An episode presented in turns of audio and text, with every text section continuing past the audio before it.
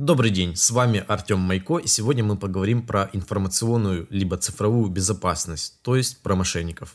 Мошенничество – это хищение чужого имущества или приобретение права на чужое имущество путем обмана или злоупотреблением доверия. Собственно, что крадут? Конечно же, ваши деньги и данные гораздо реже что-то материальное. А, вкратце могу сказать вот именно о моей команде. Она создает маски в Инстаграм, и мошенники есть повсюду, в том числе и здесь. И сейчас я расскажу, как вам понять, что перед вами мошенник. Во-первых, маску мы делаем либо по предоплате, либо получаем оплату до того, как вы отдадите файл маски заказчику. Ну, соответственно, вы можете применять это к своему бизнесу, да, перед тем, как что-то сделать, нужно взять предоплату, а когда у вас готов продукт, клиент платит перед тем, как вы отдаете этот продукт человеку. Кстати, если человек вам пишет в соцсети, где мало там наполнения и вместо аватарки картинка, ну, стоит уже быть на чеку. В нашем случае при оплате мошенник может использовать следующие уловки. Сказать, что нет денег на карте, положит завтра на счет и переведет или что-то подобное.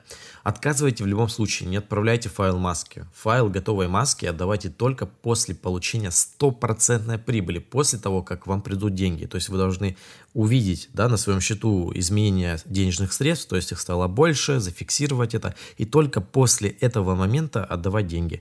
Если он вам там прислал скриншот, это еще ни о чем не говорит. Есть, кстати, боты, которые делают фальш скриншот, и якобы деньги вам отправлены. Ну и, собственно, как он вам говорит, что типа деньги отправил, вы говорите, как получите, сразу отправите ему файл. Кстати, в этом моменте еще стоит перепроверить, правильно ли он вам отправил. Может, он ошибся в реквизитах, такое тоже может быть. То есть вы будете считать его мошенником, он ошибся, он будет считать вас мошенником. Ну, собственно, нужно выявить ошибку и как бы поговорить с человеком. Кстати, есть еще такой перевод, то, что вам может прийти смс, допустим, у вас Сбербанк, и там будет написано, что перевод денег, и вам нужно обналичить их в кассе. Сразу отказывайтесь от этого метода, потому что мошенник может в любой момент отозвать эту возможность. Собственно, вы увидели смс пошли в банк, да, отправили ему файл, но он берет и отзывает эти деньги, и все, вы их даже не снимете, как бы он удаляет. Второй момент. Мошенник может сказать, что для перевода ему нужны данные вашей карты. Номер карты, ФИО и срок действия. Вот это уже очень настораживает. Вот эти три параметра очень плохо давать.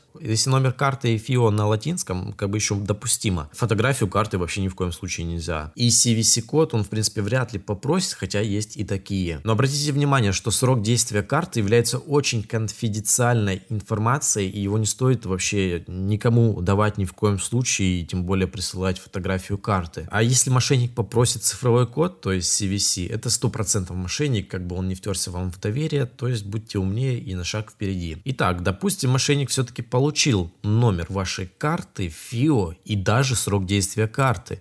Он реально показал скрины якобы, да, что его банк это запрашивает.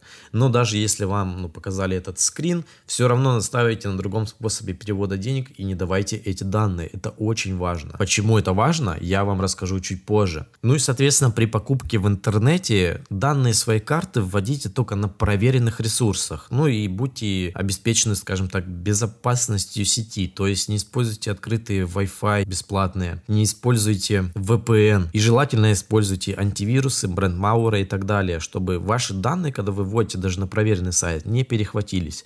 Если у вас iPhone или Mac, там проблем, в принципе, практически нет с этим. Ну, точно на iPhone не будет, а на Mac еще можно встретить. Вот, на Windows с этим пожестче. Но если, в принципе, ваш компьютер не имеет вирусов, и вы заходите на проверенный ресурс, будь то Gumroad, либо там какой-нибудь сайт, не знаю, MVideo, э, и вводите свои данные, то все должно быть нормально. Кстати, если вы вводите, допустим, данные свои на AliExpress, такие сервисы, как AliExpress и многие другие там онлайн-кинотеатры, они стремятся сохранить вашу карту. Возможно, вы нажмете продолжить и не увидите то, что он даже сохранил вашу карту. Обязательно зайдите в аккаунт и удалите привязку карты. Никогда не привязывайте. И к, и к такси не привязывайте. Пользуйтесь Apple Pay либо Google Pay. Просто дело в том, то, что аккаунты часто взламывают и перепродают. То есть, допустим, у вас есть аккаунт да, онлайн-кинотеатра ОККО, и у вас, допустим, привязана карта. Когда карта привязана, в принципе, вы уже не увидите никаких смс-подтверждений, только если у вас подключено информирование, да, смс-списание может прийти. Но у большинства людей даже это не подключено.